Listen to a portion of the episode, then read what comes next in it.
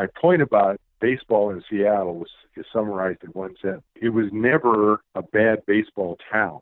It was a town of bad baseball. And that's a big distinction because all it took for the Mariners to get $380 million in public funding for a new stadium was six weeks of good baseball.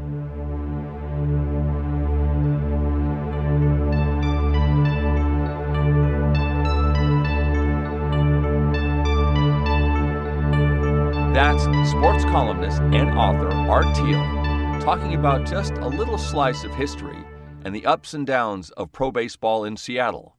Art has been observing and writing about sports in Seattle for many years. Welcome to this edition to Voices of Experience. My name is Paul Casey, your host and producer. Prior to the Seattle Mariners, there was a major league team in Seattle 50 years ago, and their name was the Seattle Pilots and they played for one year, 1969. The tale of the Seattle Pilots is only growing with the passage of time. It was the only team in modern history to again last for one year. There was a lot of finger pointing going on then and now as to why that happened. If you're interested in the story of the pilots after what you hear today, you can go online and watch an incredible documentary called Seattle Pilots Short Flight into History. It is produced by Steve Cox and Brad Powers. Now, the state of Washington sued Major League Baseball for allowing the pilots to move to Milwaukee and become the Brewers, which they still call home. Major League Baseball cut a deal with then Attorney General Slade Gorton that if the state of Washington dropped the lawsuit, they would award Seattle with another team. That's when the Mariners were born. If all this drama wasn't enough, a relief pitcher for the Pilots that year by the name of Jim Bouton wrote a book called Ball Four. It chronicled his experience with the Pilots that year and other memories he had in Major League Baseball. Let me just read something that was said about Ball 4 at the time. Again, it was published in 1970, the year after the Pilots moved. Ball 4 stunned the sports world. The commissioner, executives, and players were shocked. Sports writers called author Jim Bouton a traitor and a social leper. Baseball Commissioner Bowie Kuhn tried to force him to declare the book untrue. So if that doesn't pique your interest in wanting to read this book, I don't know what will. Back with my interview with Art Thiel in just a moment. You're listening to Voices of Experience with Paul Casey. Visit voicesofexperience.com and take a five minute self employment quiz. That's voicesofexperience.com. The higher you score on the quiz, the higher your prospects for success. One more time, visit voicesofexperience.com. All one word.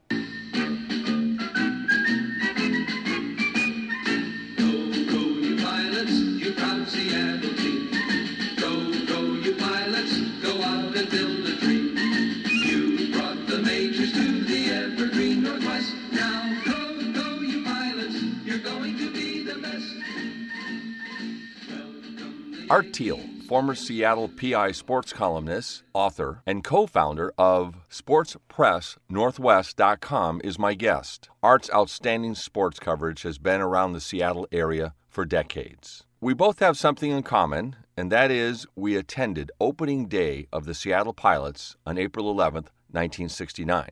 Of course, we didn't know it at the time, but we did have some shared experiences at the game without knowing it. I asked Art, what did Major League Baseball coming to Seattle mean to him in 1969? There was so much excitement about the arrival of Major League Baseball. And as a kid growing up, I used to read the box scores and follow the teams in the standings. And I was a big fan of the Dodgers only because on occasion, uh, if the uh, atmospherics were right at night, you could get the radio signal from Los Angeles, and you could listen to both uh, in, in San Francisco uh, uh, or in Los Angeles as well as San Francisco. You could uh, get signals of major league games, and I thought that was just very cool. And uh, so this was, you know, coming. Uh, this was a homecoming of baseball in an area uh, where I grew up, and so naturally I was excited. And of course, it became subject of one of the great literary masterpieces of, of baseball, Ball Four by Jim Bouton, relief pitcher at the time for the Pilots, who had much greater success as an author than he did as a ball player.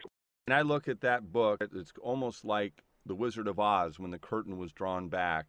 And Toto, you saw the wizard, who he was in mm-hmm. flesh and blood.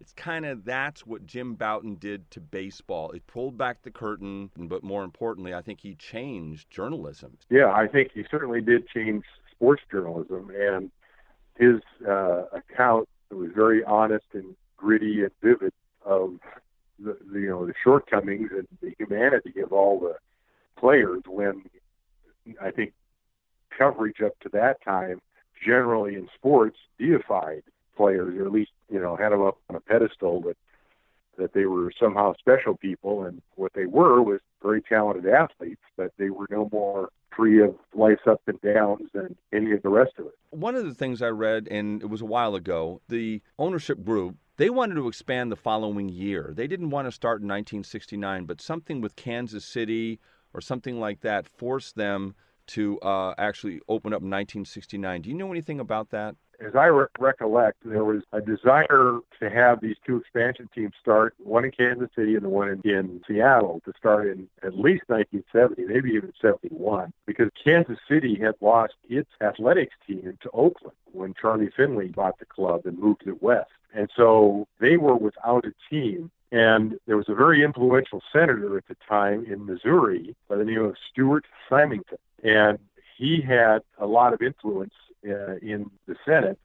And at, at that time and for many years afterwards, anytime a politician was upset with Major League Baseball, they would threaten to roll back the sports antitrust exemption, uh, a federal law that allowed them to operate as a monopoly. The owners never wanted that, so they always tried to appease politicians. And the upshot was that Symington said, no, I want a team back in Kansas City sooner than that. And because Major League Baseball and all sports leagues like to have an even number of teams to create a balanced schedule, Major League Baseball was intimidated by Symington's threats, and so they moved up the expansion of the Pilots and uh, the Royals to 1969. I think that would have been a, a big help to have started in 71 you know, and the other thing when we discuss the demise of the pilots too, Seattle was in the midst of a real recession then. In 1969, we had the uh,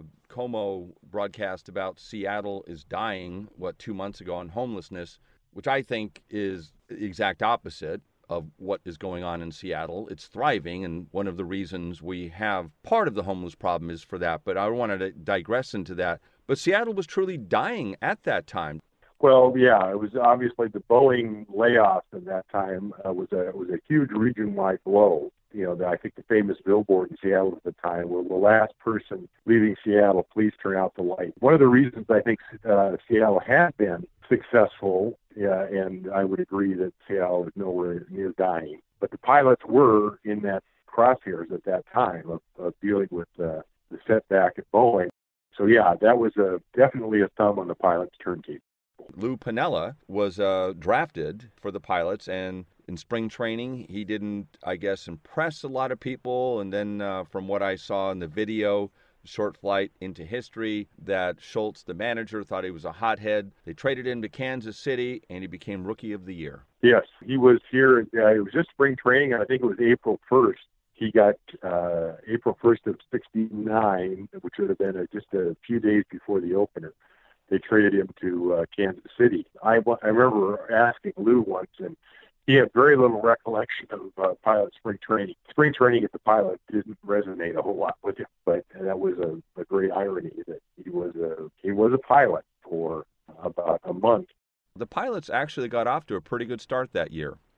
Right. Yeah. They uh, you know they won their the opener and the and the road opener and things looked decent in April, but uh, June and July. I think August, or I should say July and August were the just terrible months. I think August they were six and twenty-two, and uh, and you know again I don't think anybody who understood baseball then or now had much more expectation because the expansion rules in which they populated the roster were pretty onerous. They were getting uh, most major league teams in the expansion draft, they were getting their, you know, 25th and 26th players. I think they were only like three games behind the division lead in July. So it wasn't like it was altogether terrible, but they quickly faded in July and August. When we move now into the Mariners now, uh, they were created by the lawsuit of the Seattle Pirates. It was Slade Gorton, the Attorney General, went to the American League or maybe the Major League. I don't know that much detail about it, but they were suing the American League, and uh, they settled and said, "Okay, we'll give you the Seattle Mariners if you uh, drop the lawsuit." Is that essentially correct? Yeah, that was uh, in. Uh, uh, Slade Gorton was then uh, state attorney general, and he joined the city, county, and uh, his state offices in a suit filed in 1970 uh, in Snohomish County for uh, breach of contract. Basically, the, the MLB didn't um, live up to what it said it would do to help the pilot sustain, and then pulled them out without uh, without legal justification to move them to Milwaukee, where they were purchased by a used car salesman by the name of Bud Selig, who went on to have some success as uh, MLB commissioner as well as uh, owning what became the Brewers.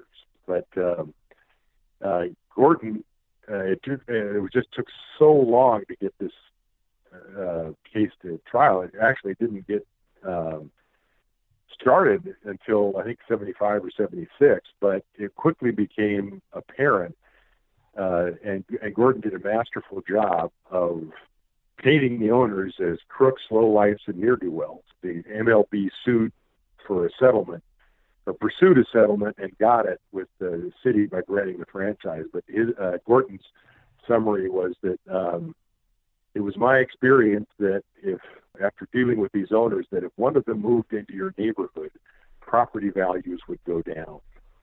Ouch. and uh, and so they knew, and MLB really knew that they had no shot on on on this uh, on the relocation of the pilot. So that's when they successfully, oh well, that's when uh, the plaintiff successfully were awarded the franchise that became the Seattle Mariner.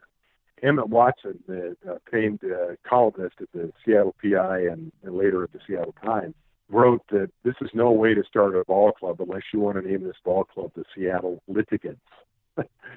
and uh, that's always stuck with me because uh, it, it was true that um, winning, you know, winning a settlement in a lawsuit is not exactly the emotional ringer that you want for uh, the start of a ball club.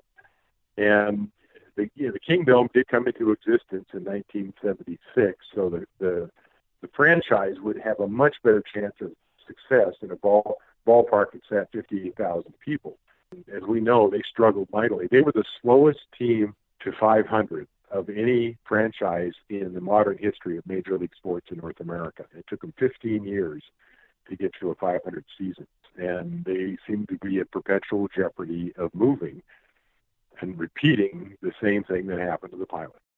During the 1995 baseball season with the Mariners, they were really limping along up through the All Star break. I think they were like 13 and a half games out of first.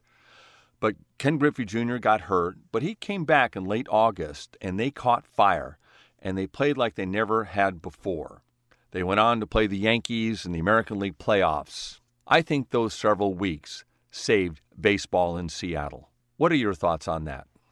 Well, yeah, that's a very good possibility that we would not have uh, baseball. But I wrote in my book, Out of Left Field, uh, which I published in 2002 about the business success of the Mariners.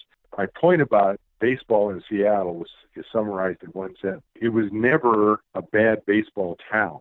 It was a town of bad baseball. And that's a big distinction because all it took for the Mariners to get $380 million in public funding for a new stadium was six weeks of good baseball from mid August of 95, as you mentioned, through September, and then one magical playoff series against the Yankees was all it took to turn the fortunes around after they'd been struggling. If they had just invested in baseball you know, if the ownership, the original ownership uh, that took over in Saint in 1977 with Danny Kaye and five local businessmen, uh, they were in over their heads financially. They sold to an Orange County businessman by the name of George Argyros in 1981, and he turned out to be a crook, as far as I was concerned, at least in terms of how he was, you know, lying about how much he was going to do for Seattle. He tried to move the teams. He tried to buy the Padres. Finally, he sold to Jeff Smulyan, I think, in 1989. Another out-of-towner uh, who owned uh, had a broadcasting fortune based in Indianapolis uh, these successions of out of town owners weren't embraced by the local community, nor did uh, the owners make an effort to engage. They always seemed to be looking to relocate the team elsewhere. And again, you know, it was a town of bad baseball, and people didn't respond because the the owners didn't invest. And a part of it was the Kingdome, even though the Kingdome saved the franchise by being an adequate place to play. He was also indoors in a place in the world that I think has the best summers.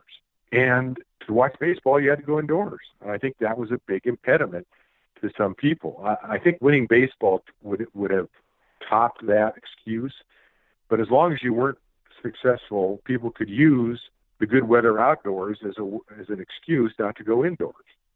And so well, I, I couldn't agree prevailed. with you more. I couldn't agree with you more on that because I'd be one of those people. I'm a baseball fan, but there were days I'm going. I'm not going to a game. I I just going to be outside because I, I agree. Our summers are wonderful, and it's interesting when you go across the country when you say you're from Seattle, 99% of the time, it's not like, oh, that's where Microsoft or Starbucks is. Oh, it always rains there. And I'm going, well, no, not it really doesn't. But the perception is that it does. And I think baseball uh, thought the same thing living on the East Coast or something, the people who made the decisions. And I remember them saying, you have to build a dome stadium if you're going to get a franchise. Well, I think uh, there was a collection of uh, thoughts because, again, this was authorized in 1968. The Kingdome was part of a package uh, authorized uh, by voters, King County voters, in 1968. And the community leaders were the ones that decided to make a domed stadium. Um, in part because that's what MLB said, but that's also it housed, housed the uh, NFL Seahawks as well. And so there was a consensus in the community that dovetailed with what the view would have been in Major League and uh, NFL offices at the time is that Seattle's weather, um, especially if you're going to use it for an expansion football team, in, in November and December, uh, it, you needed to be indoors. And of course, the Houston Astrodome in 1964 was the bell cow for this notion of multi-purpose indoor stadiums, and they didn't have to worry about rain down there; they had to worry about heat. Um, but other domes came over, the Silver Dome in in uh, Detroit and the and the uh, the Metrodome in Minneapolis, and all these indoor stadiums with roofs seem to be very trendy. And the fact was that the Kingdome was a very successful business enterprise because they had more than 200 event dates every year of people occupying the place for um, uh, flat shows such as the car shows, the boat shows, and uh, outdoor sportsman shows, and concerts uh, it was a it was a very well utilized public space because it had a nine acre roof, keeping the elements out. So That's a very good point. It was it was a very um, effective space, and the only money losers the Kingdome ever had uh, were the Mariners and the Seahawks leases. Uh, they got they got sweetheart deals for these uh, pro sports franchises that didn't make the county the owner of the Kingdome any money, but they they were a big way to attract uh, sports franchises, the national profile that Seattle got from having all these teams. So it was a benefit for the county, but it wasn't necessarily, you know, uh, uh, black ink operation for uh, King County. But the virtues outweighed the liabilities, and the, you know the Kingdome was very effective but only for 24 years. And uh, then they blew it up because the passion for sports was such that the teams got what they wanted. The sports specific, two sports specific stadiums side by side in SoDo um, to replace the Kingdome, and both of them have been highly successful, even if their starts were controversial. That's Art Thiel, co founder and columnist for SportsPressNorthwest.com. That's SportsPressNW.com. Also, Art wrote a highly acclaimed book about the history of the Seattle Mariners. It's called Out in Left Field. Another book will be coming out shortly, and he'll be announcing the contents of that in the next month, and I will for sure talk to him about that.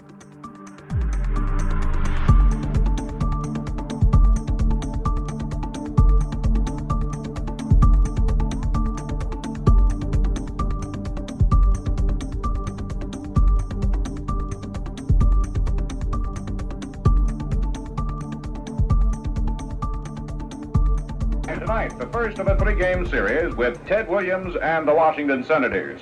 Coleman going for Washington, Gene Brabender starting for the Pilots, Ted Williams and manager Joe Schultz meeting with the umpires at home plate, and we shall take a look at the starting lineups for both teams in just one minute.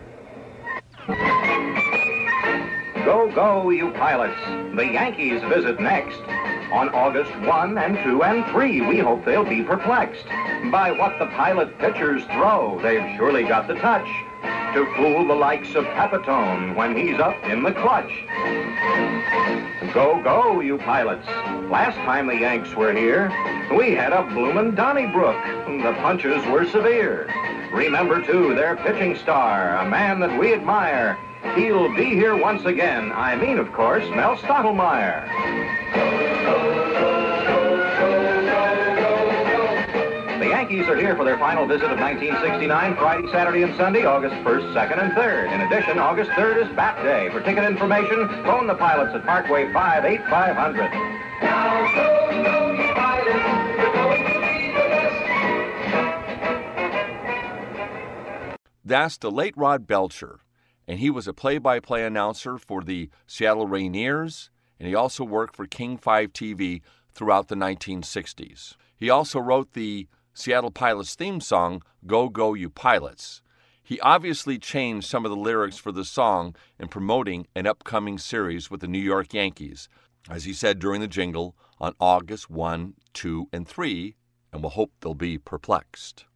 Now, at the beginning of this clip, you heard the voice of Bill Schonely, and he, along with Jimmy Dudley, were the co announcers for the Seattle Pilots. And in this particular evening, they were playing the Washington Senators, who were then managed by Ted Williams. I recorded this little clip of Bill Schonely introducing the, the game on a July evening and Rod Belcher's rendition of Go Go You Pilots on my old reel to reel recorder. Did you also catch at the end of Go Go You Pilots, again, this version of it, when he gave a phone number for ordering tickets Parkway 5 8500. The only way to order tickets then was by calling that phone number. Are you thinking about self employment? Visit Amazon or order a book called Pre Flight Checklist Is Self Employment for You? Pre Flight addresses eight myths surrounding self employment and includes a self employment quiz. The higher you score, the higher your prospects for success. Visit Amazon Books and input pre flight checklist.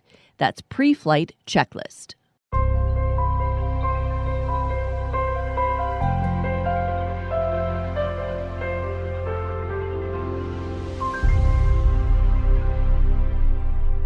The year was 1969. What else was going on in the country that summer other than the pilots playing baseball in Seattle. America put the first man on the moon, Neil Armstrong. Charles Manson murdered Sharon Tate and the LaBianca family in Los Angeles, would gripped the country for many years to come. And the Woodstock concert took place in upstate New York.